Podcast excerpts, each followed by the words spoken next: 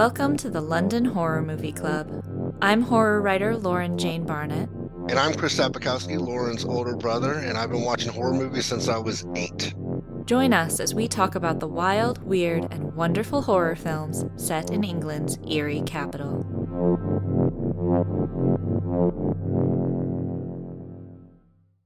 Welcome back, everyone, to our countdown to Halloween. Joining us for a chat today is editor and director of photography Andy Boothby. He shot a huge range of films. I've been very lucky to be working with him, but he goes from anything like very artistic Black Lizard tales to segments in anthology films, including the Valentine segment of Deed of the Dead Presents Holiday Horrors, which just recently debuted on Amazon.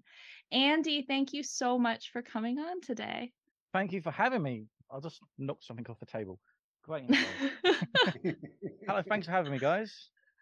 It's so great to have you. And I know that your visual is kind of giving this away, but I wanted to start because we have a really mixed audience, some of whom are new to the Mm-hmm. world of cinema. I was hoping you'd tell us a bit more about what you do as a director of photography.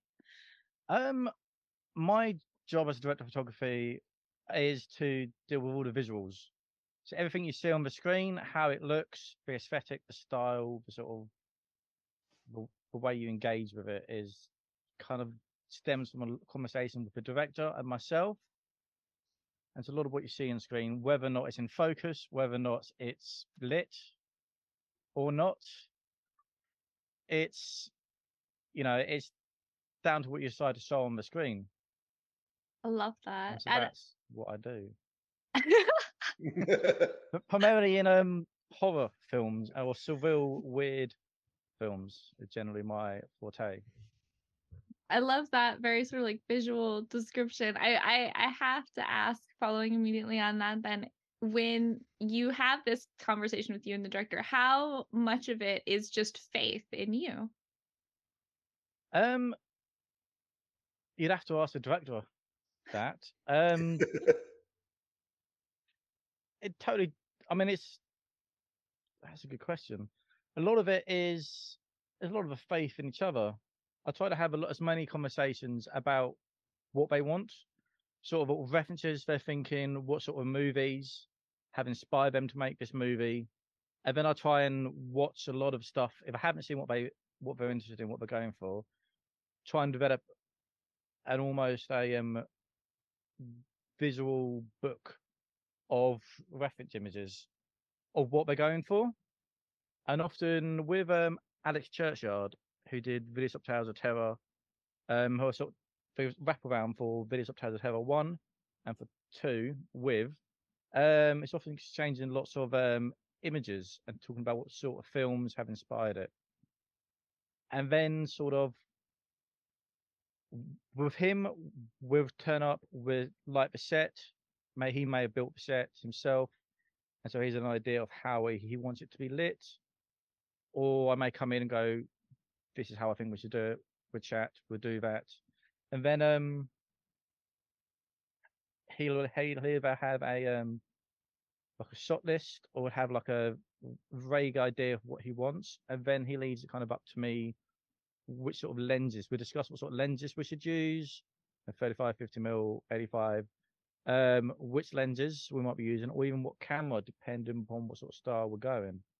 So it's more of a collaboration with a lot of work. With tony it's very much i'd say there's a lot of faith from tony to me whether it's earned or not i don't know. But that stems from a lot of conversations over the many years i've known him now.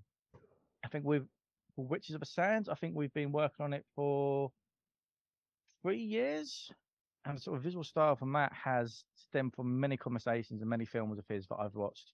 Like the Witchfinder General scene that we shot at um, and in the sea. Um, that was me watching the Witch Finders General, us talking about it, talking about the style we're going for. And then would get there, and then he leaves me to completely for the most part, alone to do what we've discussed. And there's some people who know exactly what they want to do. They'll have a storyboard. They come along with not quite the lighting setup they want, but they come along with photographs or stills on an iPad or printed off. And he's like, I want this. and I want these exact shots and these exact framings, and then there's like no, and then you can work have to, when you work within that, it's a real variation on working with different people, so it changes upon the needs of the project and the person you're collaborating with. Do you have certain movies that you that are kind of the foundation, like where you're like that's the perfect movie, like director photography wise? Like, do you did you always gravitate with to how the the films looked, or was that something that it just kind of grew over time? Was there one that struck you more than others? Um, so you're asking about is there one sort of film that's inspired me for visually? Yeah. I, I'm no, no, not not in the way you, you may be thinking. It's more of what is for the individual project is what are we trying to achieve? Okay. But like what is the audience meant to get from these scenes or from this film? And then I gravitate towards stuff that works for that. But what kind of got me into cinematography or lighting was mostly by chance. Um I needed more money.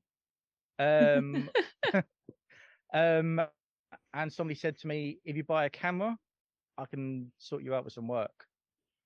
And then it sort of stemmed from there. So stemmed from the necessity and opportunity.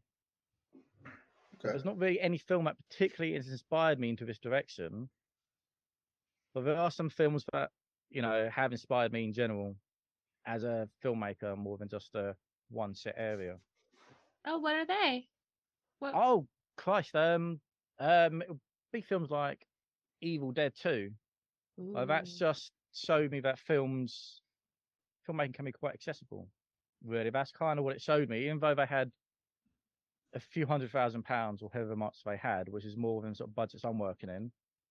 They showed that you essentially just need a camera, some people know how to light stuff, and you can just go for it and create something crazy and unique. I would say that film has quite inspired me visually. Mm.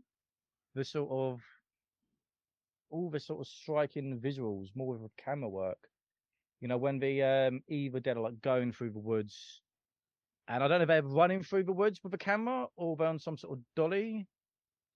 Um, but that was one of the first images that kind of s- stood out as something that was what what's this? What are they doing here? This is first thing that took me out of a film to realize this is how films are constructed. So that's probably probably be your answer. What movies inspired me to, to be to do cinematography? Mm.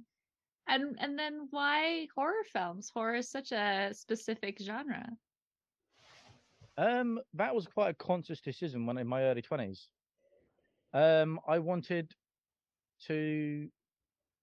The budgets are far more accessible. You can achieve a lot with very little money, if you know how to. If you know what you want, what's the limitations you have, both in budget, in like uh, time, and where you're filming. Because I noticed what's in a lot of horror movies that, especially the low budget stuff, that if you can be really creative, you can get away with anything really. You can make a film look look worth a lot more money than if you shot something like a soap opera or something like drama movie. They're quite visually boring, Mm. like very naturalistic lighting, which is fantastic. If that's your thing, even horrors do that. But you can be creative. That's what really drew me is you can be creative. You can do weird, wonderful lighting, you know, more Argento sort of lighting. You can get really creative with editing. Like in um in Rabbit, which I know you haven't seen yet. Um, but there's a segment in there where it's it's very abstract, very quite surreal. But there's elements in it where it's just if this wasn't a horror movie and you were just trying to do something horrific, horrific in a drama, it wouldn't work because it's quite non-linear, and it kind of quite like montage, like a old style sort of. What I'm trying to say, like Soviet montage of images coming together. The entire idea is less to do with continuity or with what makes necessarily logical sense, although Soviet films do. It's all about the rhythm and the flow and the emotional resonance you get from that. So you've got these images of this guy being stoned, and it starts off quite slow. Might be a good chance if Tony and James are up for it. We can show that part of the movie, but um, essentially starts off quite nice and slow, and then rhythmically it builds builds up pace, and you sort of get this feeling of you're inside this dude's headspace.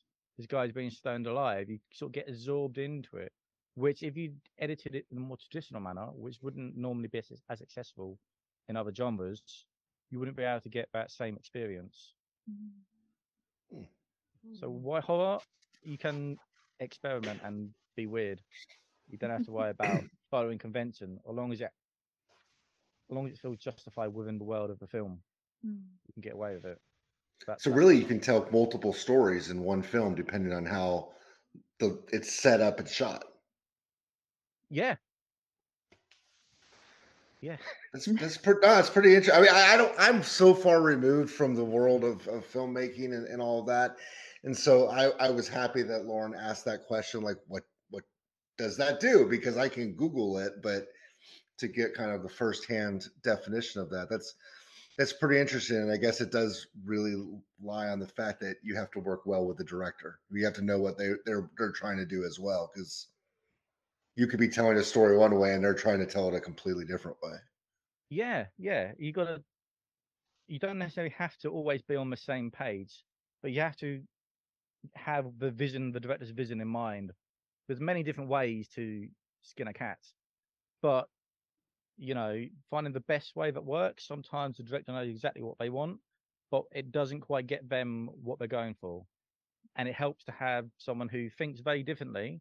It gets the core idea of what you're going for, and they can attack it from another angle. Hmm. You do a lot of editing as well, I know. Does that easier when you're the the director of photography because you kind of knew what you're going for and so you can use that in the edit or is it actually you need two different hats? Um, I think it's good to have two different hats for the film in general, just more because you get to um the way I shoot if I'm editing is very different if I'm shooting for somebody else to edit because I can take more risks. I know what I can do in post and how it's going to be put together. Whereas if I shoot in the same way, but uh, somebody else is editing it, they won't think like me, and they will be like, "What the fuck is this guy shot?" Like none of this makes sense. It's not as sort of as, as traditional way.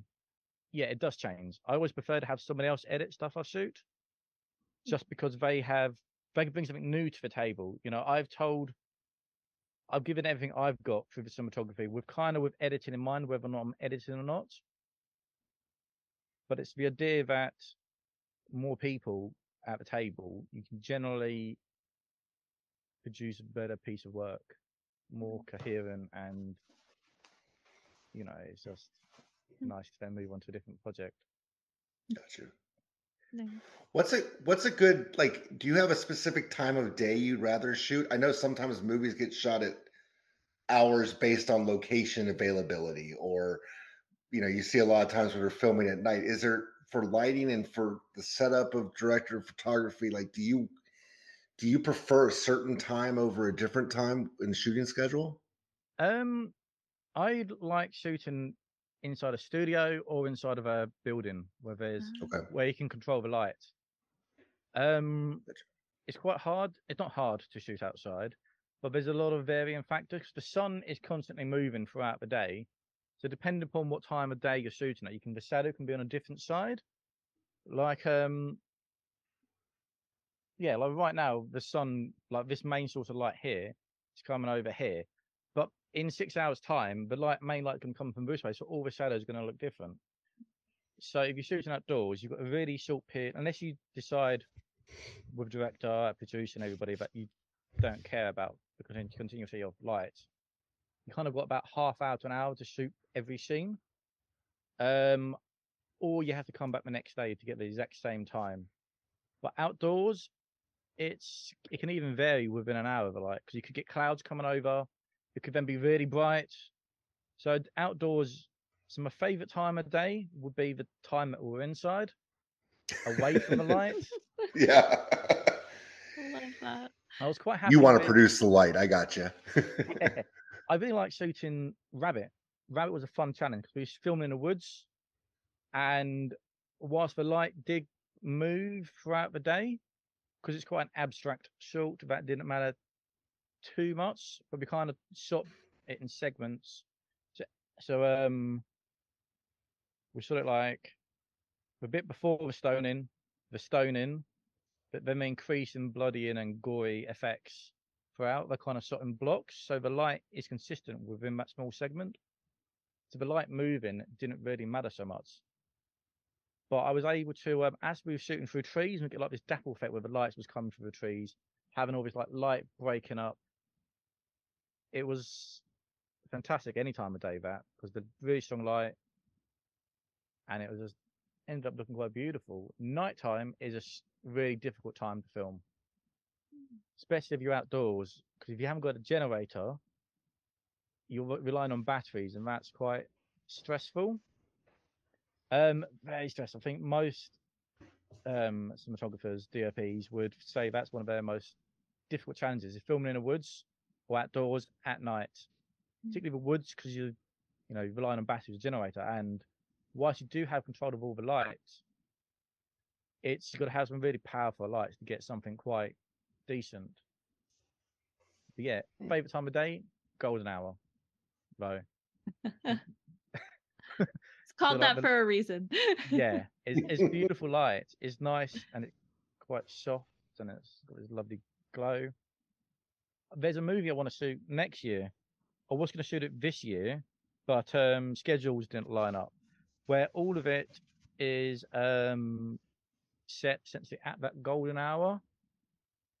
So it's also about 30 minutes of the movie is set at golden hour. Like 30 minutes of the 90 minutes. And basically get like half hour, hour a day to get this one, you know, to get this footage down. So it's going to take a few weeks to get it down. You really got know dialogue. It's a very heavy dialogue film. It's kind of inspired by, um, not inspired, but influenced by like Before Sunset, that trilogy of movies, the Richard Linklater films. Because I absolutely, absolutely love those. They're all like outdoors, beautiful locations, Paris, Greece, um, and it's just that's all outdoors, and that's a lot of it's just shot in real time as well. So he has to shoot at the same time. I don't know how they did it, but probably had to shoot things quite fast, and they rehearsed a hell of a lot. But yeah, so it's a golden hour, favorite time of the day, and it's otherwise indoors. Gotcha. the film that you're planning on shooting, the one that has a significant segment in uh Golden Hour, I think I that we might have talked about this before, is it's one that you've written, isn't it? Yes, uh, it's called a. Let's get this right. A tale of a tale of Canterbury. It's like a, a post-divorce film where a, essentially a divorced couple still maintain their friendship, and there's the main characters. Uh, one of the main characters, child has died, and they're sort of helping each other, or she's helping him go through this tragic phase, and it's sort of that's something that's not really seen too much in film. One of the few things I've seen it kind of done in is, you know, how do you get on with life when you with someone you spent most of your life with or part of your life with? Like the, the TV show, um, The Orville. They're two main characters. Then one of them, they're like ex couple, like they were married for long years, and then, you know, they've got to work together. And how do they do that? That's quite an interesting thing for me to Mm. explore. Like my parents divorced, kind of not inspired by them, but kind of got the idea from that, and it's quite an interesting area That's that I really cool. want to explore. Is this your first foray into uh into writing a, a film, or have you written other films as well? I apologize. it I will don't be- that answer. It will be the the first feature length that I've written and directed. I want to get someone else to DOP it. Um, I've got someone in mind and somebody else to edit it, which I'm still trying to find the right person for it. Um, but there's loads, hundreds and hundreds of films, short films that I've made over the years um, usually in collaboration with people because I started making movies when I was like 15 with my friends from school. Like on Saturday afternoon, we'd go to Brompton Woods um, and just come up with film on the spot, pretty much Mm. scene by scene. Most from horrors involving killing people and just doing weird stuff that we think's funny. So that's probably racks it up into hundreds. Shot a film um, a couple of months ago, a short film called Dunes of Desolation with my friend Mikhail and Grasner. Um, Georgie, Pierce, and Vicky. Um, the last three people were the actors in it. And that was a movie made in 24 hours. We had me and Mike um, wanted to take three days off and just hang out and sit in a tent for three days, basically. And then somehow we decided, let's make a movie. Let's just we figure it out the day before, and then we'll just shoot it the next day. So we shot. Um, so I came up with like, we had a conversation. I wrote like a two-page monologue, which Georgie, one of the actresses, had to mostly had to memorize, which was a crazy feat. I can't memorize anything. Um, and then we came up with a story in about two hours sitting on the beach and then the next day in about eight hours we shot the entire thing from start to finish. In the sun i ended up having heat stroke. Um we shot in um, camber sand and like the in the dunes there. Wow. hence but that's why we called it dunes of desolation. Because we just wanted it you don't see the beach you don't see other people it's one of this little isolating space. We've got a big old fascination with making movies quite fast and just getting the story out and sort of heavy improv what i'm quite a big fan of and just making it Holy cow! And if, how long then does the back end of that take? Once it's once it's sort of done, how long do you think it'll take till people can see it? oh to see it um it's doing festivals at the moment um Oh my god! what festivals it's played at. It's played at a couple already, I do believe. Um, I have no idea. Um, when it's doing festivals, people stop accepting it. I guess we ha- we just did it for fun. I was just thinking how amazingly fast. Like on the one hand, saying you can shoot something in a day, that's super ambitious, but you sort of can wrap your head around it. Turning it into like a movie that people can screen, that seems crazy fast to be in festivals already. Yeah, I think it's um, it would have been out faster. Um, I think the turnaround for it was, say it was a Tuesday, we came up with the idea. Wednesday we shot it, and then about three weeks later, it the edit was finished. And I think the edit took about 10, 12 hours, something like that, which was probably longer than filming and coming up with the idea. That's Uh, great. Black um fast filming, um Black Lizard's Tales was shot in about nine days. Um nine half days. And Copernica, a James Newton film, which I think you've both seen, was shot in like five or six half days. For our listeners doing this hollow week of interviews, James's interview is going to be tomorrow. So tune in. We talk about Katernica. That is, it's really ironic because, and I don't want to like spoiler alert our own interview, he talks about how slow his process is. So that sounds so fast. I, I mean, it's yeah, about the post the post production on that was a nightmare. Um, we faced so many technical problems that it just really and other problems that just really slowed it down. Um, like shooting it was quick. I don't know how long it took him to write it, but um, yeah, it took a year longer to edit than initially planned. Oh, wow. oh wow. Is that something that can happen really easily in films? Yeah. Um. Yeah. Very easily. Um. If you face some technical problems, or you just can't get like particular scenes to work, like that didn't happen in this movie, but in Black Lizard's Tales, there's a few scenes where we couldn't get it to work, so we had to just not scrap it all, but basically start from the beginning and just make it work somehow. Um, I think it was um, I want to say Tony's death scene. I think that took about five different edits to get it to work. The one where um, it sounds like you're in this headspace where everything's quite deafened, and you sort of hear these like dry thuds when he's smacked, you know, for the full impact. Like the first cut was quite a brutal one where you could hear the full on wax. It was edited in quite a traditional way, but it just wasn't working. And then mm. we just kept doing different edits and edits and different versions and revisions, and then eventually we've got something that we're quite happy with.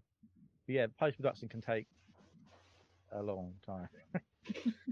Yeah, that's crazy. You just gotta like to be able to put a puzzle together, though, right? Try to figure out what what the best way to go about it is. So Yeah, yeah, I guess you have to learn that. yeah. Editing is like doing like a a, f- a four a four dimensional puzzle. Mm. um, where you've got like you got a, the normal puzzle, um, and then you've got time as well with all these images you're putting together, one after another. Like you have a different image in front of somebody. Like if you have the, the classic, um, you have someone with like an empty glass, the traditional empty glass, then you have somebody's face, and then you have like, what am I going for here? This is one of the basic things of editing. Was this Um, a continuity issue you were talking? I don't. I don't know. I don't know where I'm going with that one.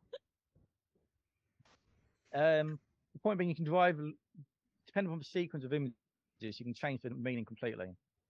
Like, Mm. you can have the same image of a face next to an empty bowl, and it looks like a guy's hungry, but and his face is quite neutral. But you have a picture of the face, and then you have a bunch of children playing on a beach.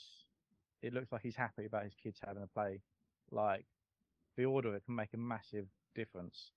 Okay. So it is like a big old jigsaw puzzle, which is what I love about love and hate about editing is there's infinite combination of possibilities.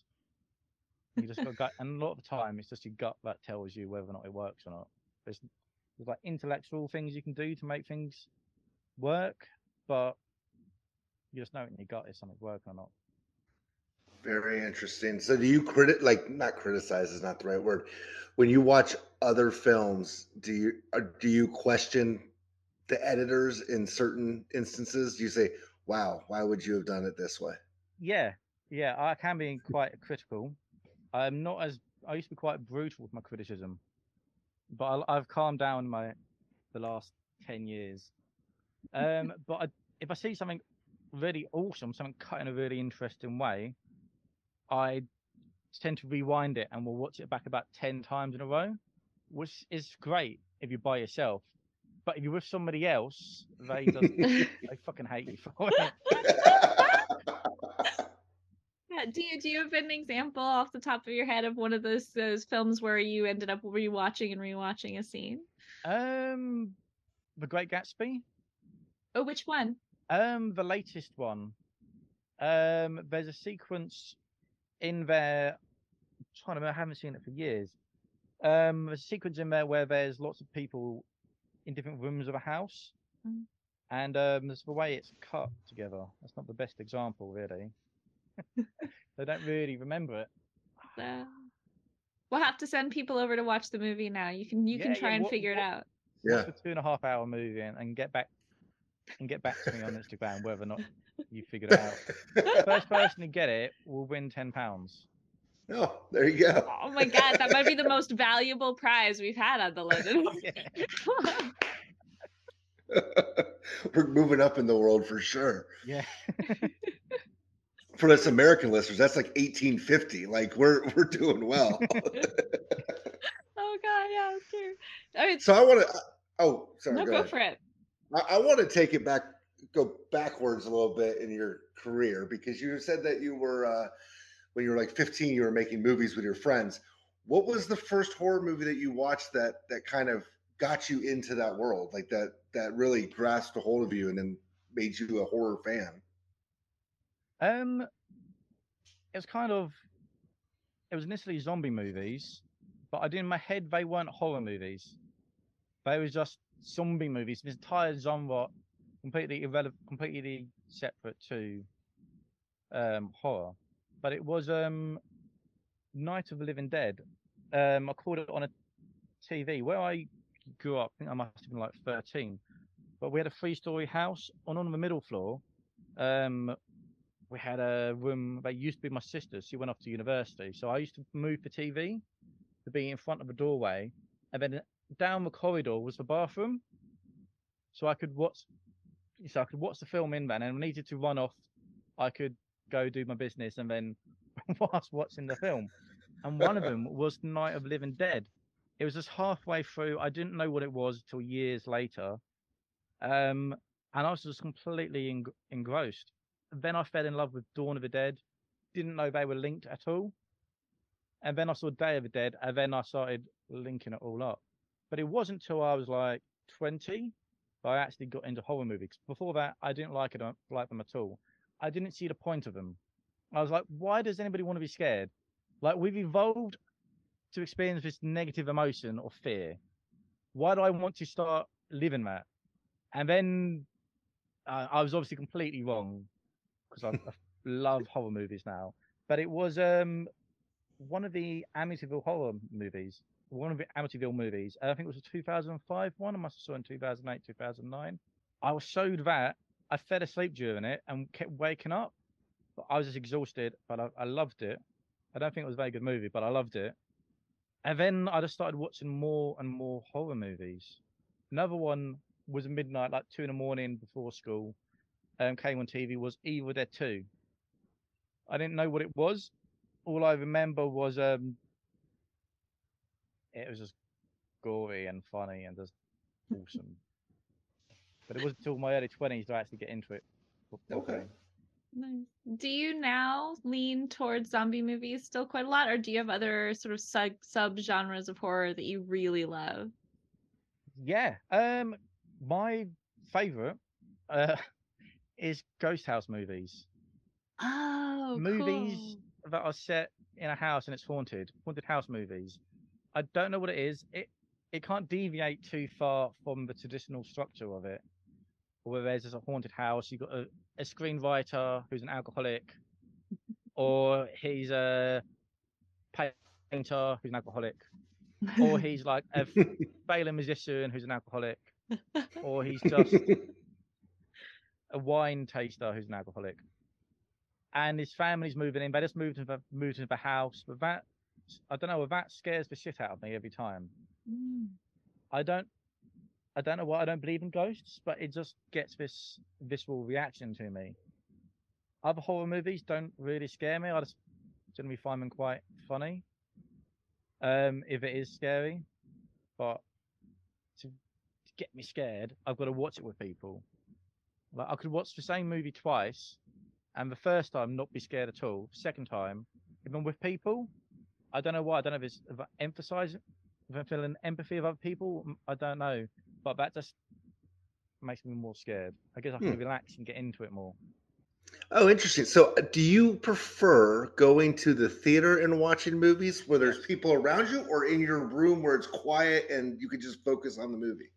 Both, both. There's one particular movie which I think people should watch in the cinema. I think anything else, and you're denying yourself an amazing experience. It's a. Have you seen a Quiet Place? Yeah. Yeah, A Quiet Place. I saw that in the cinema. I wasn't expecting. I knew nothing about it. It was. I used to go to um, the cinema on Sundays or on Wednesdays during the day, and I'd watch three or four movies in the day. I'd do that like once a month with my friends, or for like five or seven, five to seven years. Did that.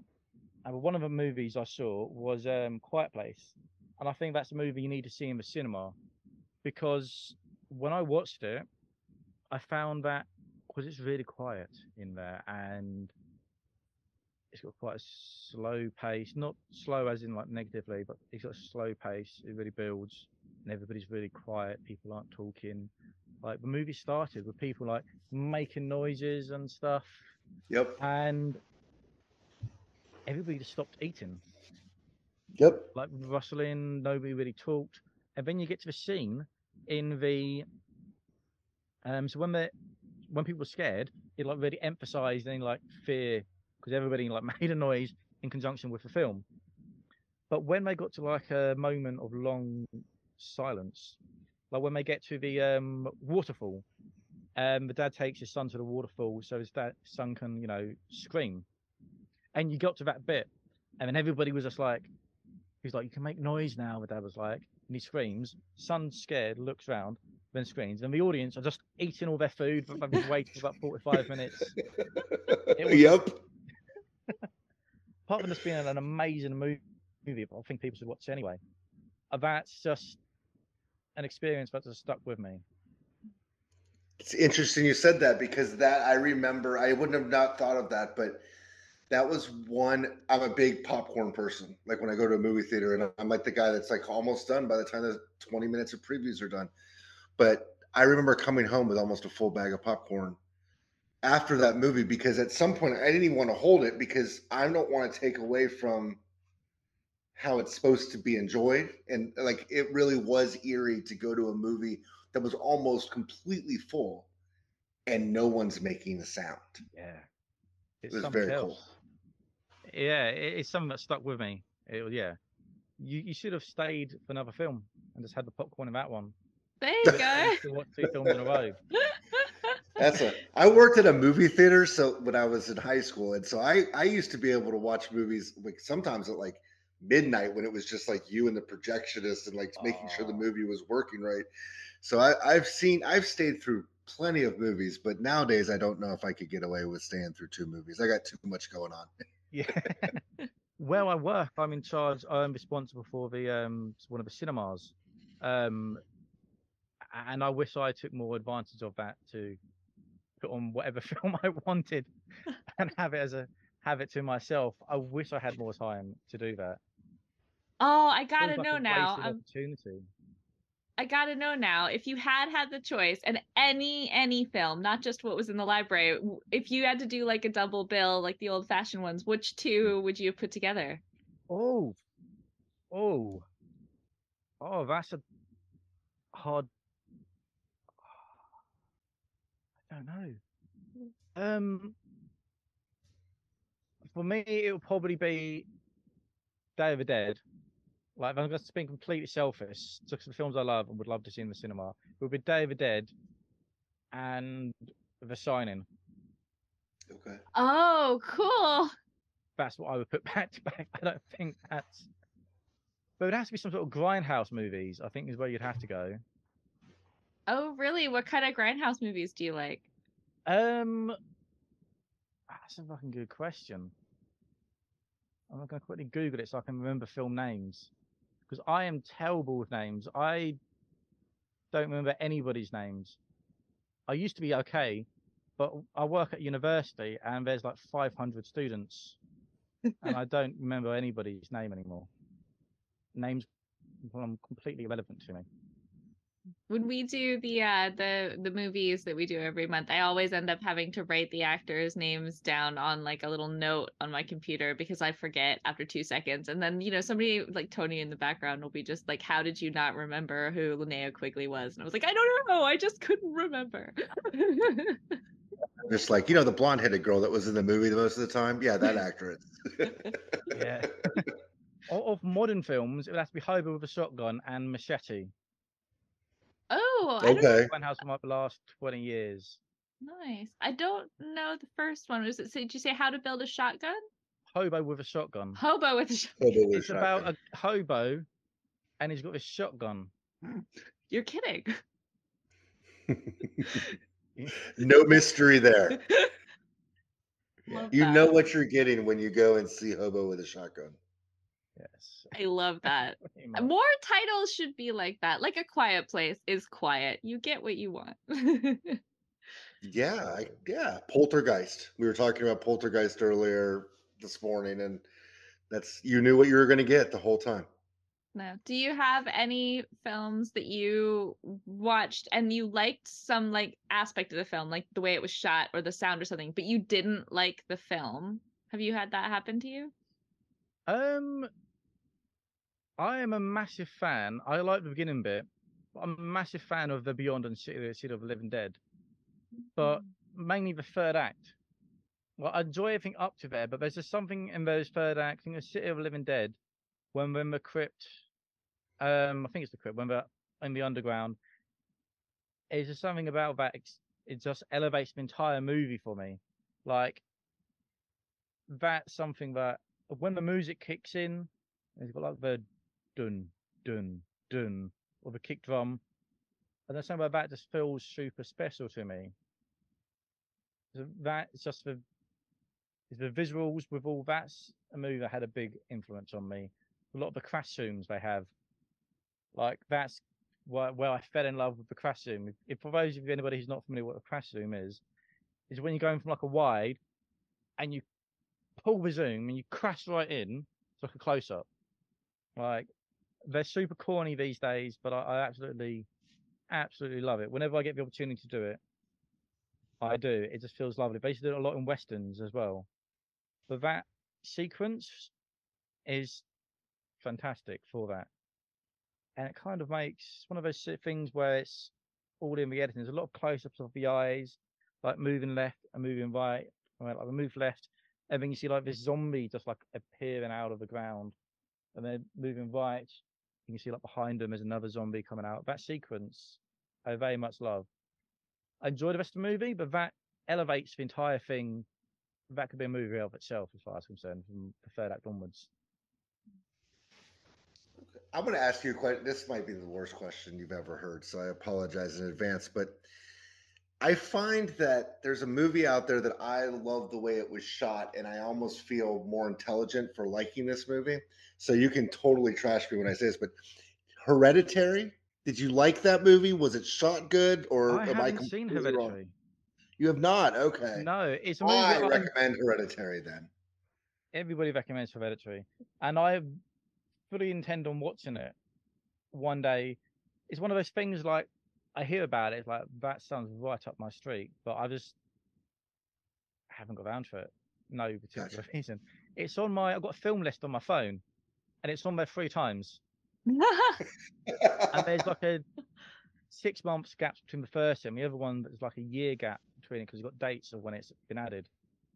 Yeah, so I've got to watch it three times according to my phone list.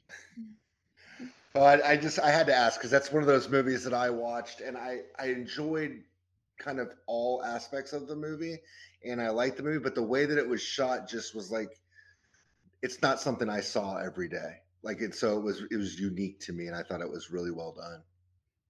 I will have to watch that. That can go on my list a fourth time. Yep. I I'm glad you have a movie list because I have a movie list on my phone as well. But I tend to try to get through those as soon as everyone in my house gets to sleep because usually they're very easily accessible and like about 80 minutes long. Yeah. um, um, Neon Demon comes to mind actually. A film that I think that visually is absolutely a s- beautiful movie. Um, it's very. Have you seen Neon Demon? this is the fashion one, right? Is my Fashion brain one, yeah. Yeah, And really lots of color, right? Lots of color, lots of neon lighting, kind of Argento sort of expired esque. Lots of weird fashion and just beautiful shots. The story's okay. I think if it didn't have such a stunning visual, I don't know how popular the movie would be. But that is one movie where it's visually absolutely stunning. I've, yeah, it was Okay. Natasha Hmm. Natasha Braier who shot that movie. Yeah, I remember it being really, really pretty, but I remember, and I apologize to the filmmakers who made it. I remember being very bored, but finding it very beautiful. Yes, yes. Yeah, I think that's a good description of it. I just had to look it up. I don't think I've ever heard of that movie, so I'll have to I'll have to maybe give it a shot or or maybe just to see how it how it looks. Yeah, uh, look at Google Images. Oh, That- and just look that up, and then you can get exactly what we're talking about and save yourself hour and a half. okay. All Yeah. right, there you go. I appreciate that. I love that. I, I want to know what else is on your film list now. What else are you hoping to see that you haven't yet? Oh Christ. Okay. As a, I think Black Dynamite's on there a few times, but I've seen that. That's one of my favourite movies of the last few years. That's like a exploitation movie. Okay, Um, I'll look it up. Grindhouse exploitation, Black Dynamite. Okay. Comedy. It's got um what's his name? Michael Jai White and Oh. um, who's the director? 2009, and Scott Sanders directed it. It's got a lot of um B movie tropes and sort of grindhouse. Like you got shots where the microphone just falls into shot, and it's just like he doesn't take himself too seriously. He very funny movie. Mm. On my list, fuck, this goes back to 2014. A lot of it's filled in. I like to keep the stuff that's filled in. Okay. But um, that's boot. Mm. Oh, I've seen Suspiria now. You off. hadn't seen Suspiria. That seems like it's so up your alley. I, I saw it uh, not too long after making this list, 2015. Mm. That's a visually stunning movie. That's inspired a lot of writing that I have done. That's probably a good question when you asked earlier what movies sort of inspired my style. Um, Suspiria and movies have been inspired by Sus- Suspiria. Just stunning. Uh, yeah, loads of stuff. Chi, Train to Busan. Oh, you haven't seen Train to Busan? No, no, I think I've bought it twice and just haven't. Um, I As a- think you would like that if you like the zombie feel. Like that's that's a good Yeah. one. Yeah, it's meant to be one of the best ones of the last 10 years. It's, yeah. Definitely will rekindle your zombie child happiness. hmm Waiting for Godot. there's Loads, loads of movies. Saisu, The Last Tycoon, The Last Voyage of the Demeter is one I'm really looking forward to. The, the one set on a um, Dracula movie set on a boat. Yeah, Chris was telling me about this. Have you seen that? Is is it out yet? It's been out in cinema. I don't think it's out on Blu-ray yet. Yeah, it's. I think it's. I don't think. I think it's in between video on demand and the movie theater at this point, or at least here is how we call it video on VOD. But Yeah. I Have you seen yeah definitely want to. s- I, I want to see it. I, I think I've seen pieces of it. Um, I've not sat down and and really kind of shut away the world and, and watched it yet. So Yeah, I, I I need to do from, from the um stills I've seen of the movie and the trailer, it looks absolutely beautiful. Like it's Yeah. just stunning looking film, which is um yeah, I'm very much looking forward to watching that a- probably a few times. I'm anticipating Yeah. that finally comes up properly in England because it had a very short run in England. I think it was like a weekend or two. Oh. I don't think I it was very missed long it. here either, honestly. COVID's messed up all the runs here for movie theater runs. I feel like a lot of times they're just going to try to get the big money up front first couple weeks and then try to get you to buy the movies at home because people are like, oh, I could spend less money and sit at home. Yeah, that, Mm. that's a that's a shame, really, because there's something about the experience of the actual cinema itself. I agree. Mm. But you can't really, unless you've got the money for like a, a home cinema, you can't really get the same experience. Like I've got a sound bar at home with subwoofer, and it really elevates the sound based from, um, from the TV. I can't watch if I'm going around somebody's house, or um, I'm I try not to. If I haven't got a decent sound system, I won't watch any movies I haven't seen before Oh wow. because I know it will ruin the experience because not having the full range is really anal and really pickety. But I just find it just ruins the experience for me. I agree with that. No, I totally. I I like to watch my movies. Uh, We have a, a our third floor, just like kind of a converted attic, but it, it gets dark enough. Um, I've got some LED lights so you cannot trip down the stairs, but I have that sound bar and and, and subwoofer as well. I like to turn it up. I liked it to be dark. Yeah, But I also have kids and dogs, and and I don't want to be interrupted. If I'm watching a movie, I want it to be. And if I'm at the movie theater, I'm not interrupted unless it's somebody on a phone or something. But it's not asking me to go do something. So, I, I also we grew up. Lauren and I both. I mean, our family was big movie theater people. Like uh, Huge. like once a week, um, we would go see something, and we were always seeing like the opening nights of or opening weekends of whatever movie. I love going to the movie theater. I, th- I still think it's a fun time out. it is. I completely agree with you there. Uh, it's something else. It's a it's a shame that n- not as I found a lot of um oh this is an old man yells at cloud moment, but a lot of people younger than myself, a lot younger, more interested in watching a review on a mo- of a movie, like a three hour YouTube video. I've literally had conversations with people who are like 18, 19, and they'd say, I'd much rather watch a three hour review of a film than watch the 90 minute f- film by itself. 'cause I get Mhm. more from it. They talk about all the, you know, all the deeper meanings and stuff that I would have missed had I've not watched the review. And it's just like you're not experiencing it for yourself. It's just a very different. That's not everybody, but that's a minority. But it's a very different to actually experience it where it's intended, not on your phone, not on a laptop, but either nice sound system, just something where they can actually hear the bass, at least, Mm. or in the cinema where you can be fully absorbed into it. You're not distracted. You can just lose yourself in it. Mm, Totally. Do you, when you're, because obviously indie films, it's a lot harder to have that sort of theatrical release if you ever get it in a theater. Does that mean you kind of prefer to see your films in a festival so you can see it like that? Um, if I can get a hold of it, I will. If I can get a hold of a copy of the film, I will watch it in the cinema. Um, one evening if it's available, and invite a few other people. Um, So cool. otherwise, yeah, though a lot of festivals, unless it's in a cinema, some festivals, unless it's in a cinema, don't really have decent sound, and I feel like it's an inferior experience. Hmm. Like I'm not going to name any festivals, but there's a some where it's it just feels like you're not getting the most out of it because they didn't have a good sound system. But that's that's literally something that's just me and my very particular ways.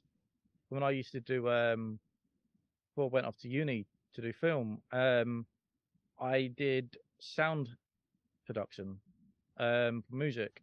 And that really made me fully aware of sound design as a whole, which is my something I really love when I'm making a movie is doing the sound design because you just get like way creative and just get into like this headspace where you just get lost. What Def- is, definitely understand that. Go ahead. no, I was just gonna ask, is there is there a film that's a really good one to if you're into sound design that's well worth watching to hear? Because I don't know if I've noticed as much as I should have. Ah, I would say Copernica. Yes. Excellent. I'm really proud of the composer on that is fantastic. Um, but I'm really quite proud of some of the sound design on it mm. because it would just be taking sounds and really editing them to get this weird, like atmospheric tone. Is quite interesting. And you can hear, I try and go for sound in a different sort of approach, not exactly what you're expecting. A fantastic movie for sound would be like Top Gun, Maverick. Like the Oh. sound design from that is absolutely phenomenal. Like just the jet engine noises. If you hear, I saw that in IMAX, and the sound you just get so absorbed into everything. Like the audio is well mixed, you can hear it, and you can hear the jet engines at the same time. Or like um, the Batman. I think the sound design for that is underrated. There's all these little, particularly with the car, um, when the car's going off, you've got all these like dozens of sounds all combined just to make the sound of the engine. Like the roar of not just the roar of the engine it's switching on, the wheels moving across in a subtle way, depending upon where it is on the screen. The idea with good editing and good sound design is you don't recognize it. Mm. Because when you do see it, you're taken out of a movie. And unless there's like an artistic reason for you to be looking at this movie through an objective lens, like unless you're like studying it, you're, you know, not going to enjoy it. It's kind of defeating the point. Movie is you're there to be absorbed and enjoy it, basically. But yeah, the Batman, Dune, they're Mm. fantastic ones of the most recent years. Sorry, I have I on my own browser I've got Libra up. Which if anybody don't know Libra, there's lots of maggots. And every time I go onto it, it doesn't matter what page, for some reason this main one is a shot of um, a naked woman with maggots all over her. So every time I skip over to my browser to look at something to reference, that just comes up in my face and it's terrifying every time. I I just I just wa- I was talking to Lauren about this uh, maybe a week ago. I bought the the Dean of the Dead holiday special, Oh, and is it now is Libra and Valentine's Day connected? They're the same. It's the same thing. Same thing. It's a love story It, it, about it- this it- man and wife and eternal love.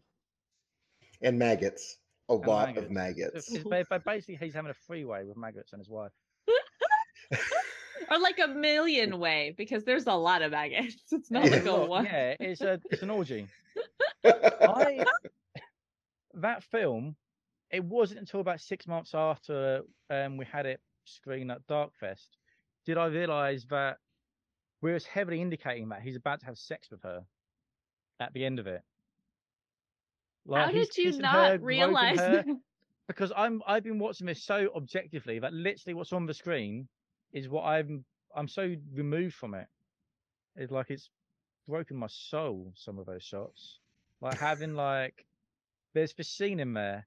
Um, um, uh, this is definitely not going to get you like a the PG. It's definitely not PG thirteen podcast now. If it wasn't before, but there's a sequence in there that still haunts me to this day um, where Mike, the guy in it, he's a quick synopsis of the movie.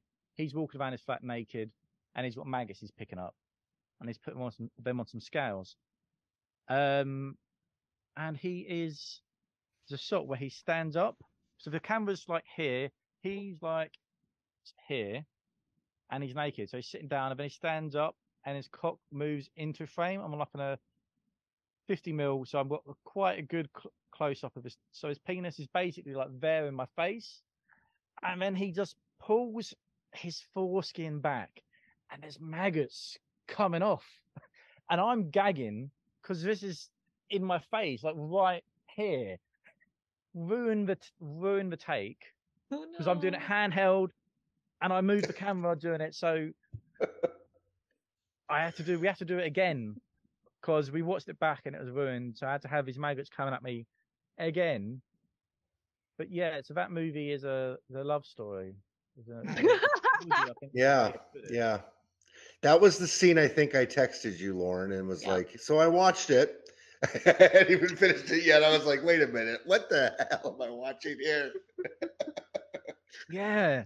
So I've kind of desensitized myself to a lot of that movie. Mm. Um, not intentionally, but you watch it so much, and I just never.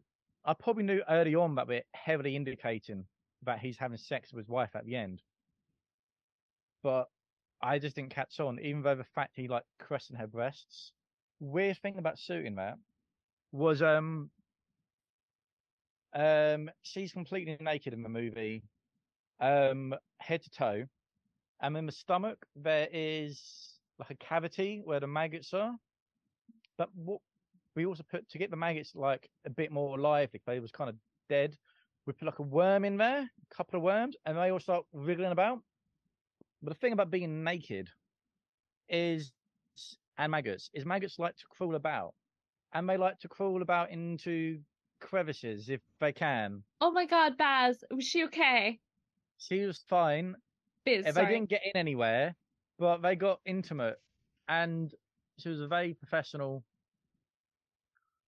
and nothing got anywhere. But I didn't realize that till watching it back, and I was like, "Is that a maggot in there?" And there's, yeah, Oh, he never said geez. Oh. anything. She just, you know, just got on with it. Just got on with her job. Mm. Yeah, it's tough. She played a good corpse. Yeah, she was great. I mean, playing corpse is a hard thing. it's impossible. I don't I don't mean to talk at all about myself, but we were shooting uh, a scene rabbit and then there was like some other scene that was being shot afterwards and they needed a dead body and and I I slipped in to do it.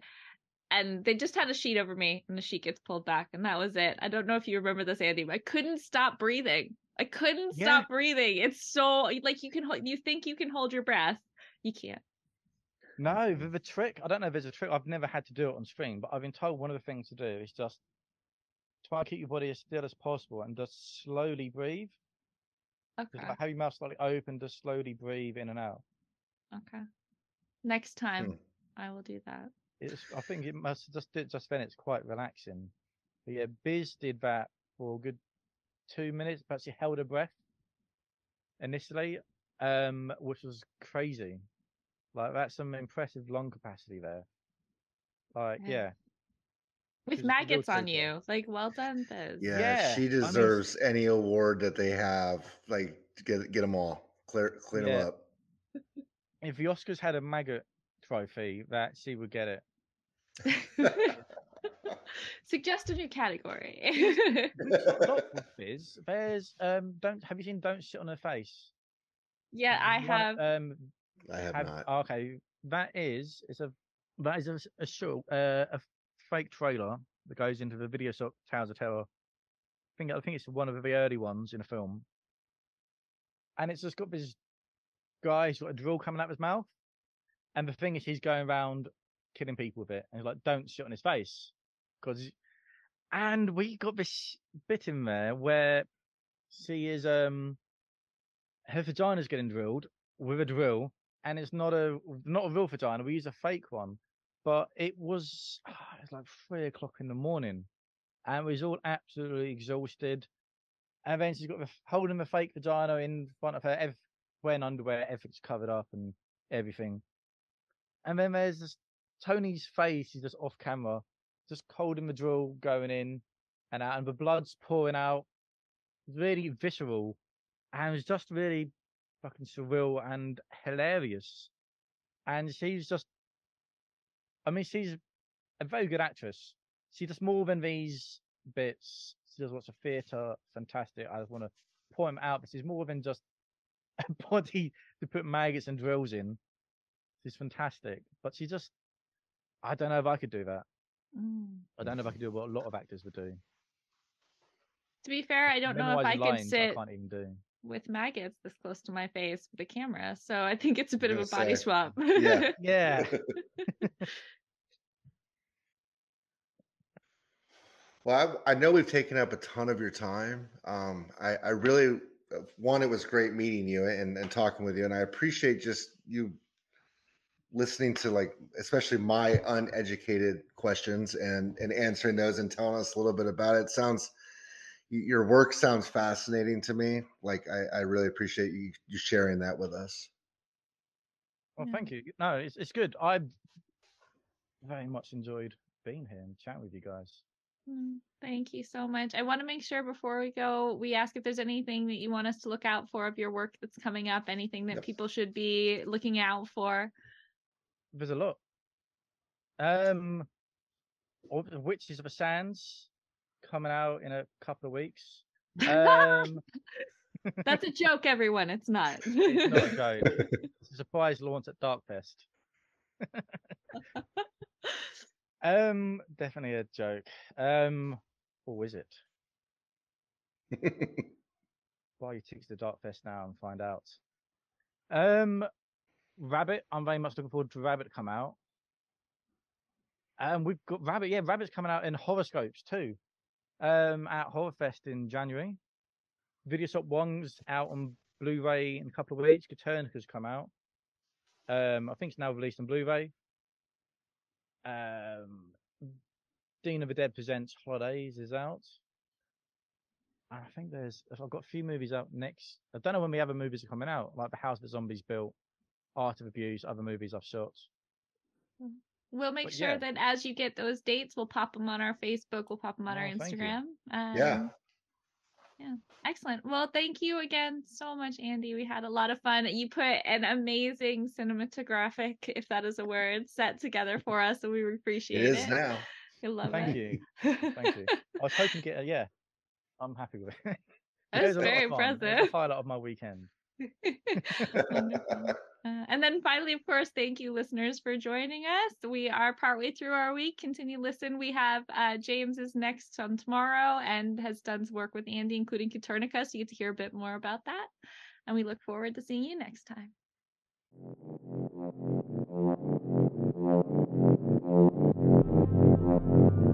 If you want to share your thoughts about this episode, please head to our Facebook or YouTube pages. We're grateful to Cucurbit, who made our music. Thank you for listening, and please join us next time for the London Horror Movie Club.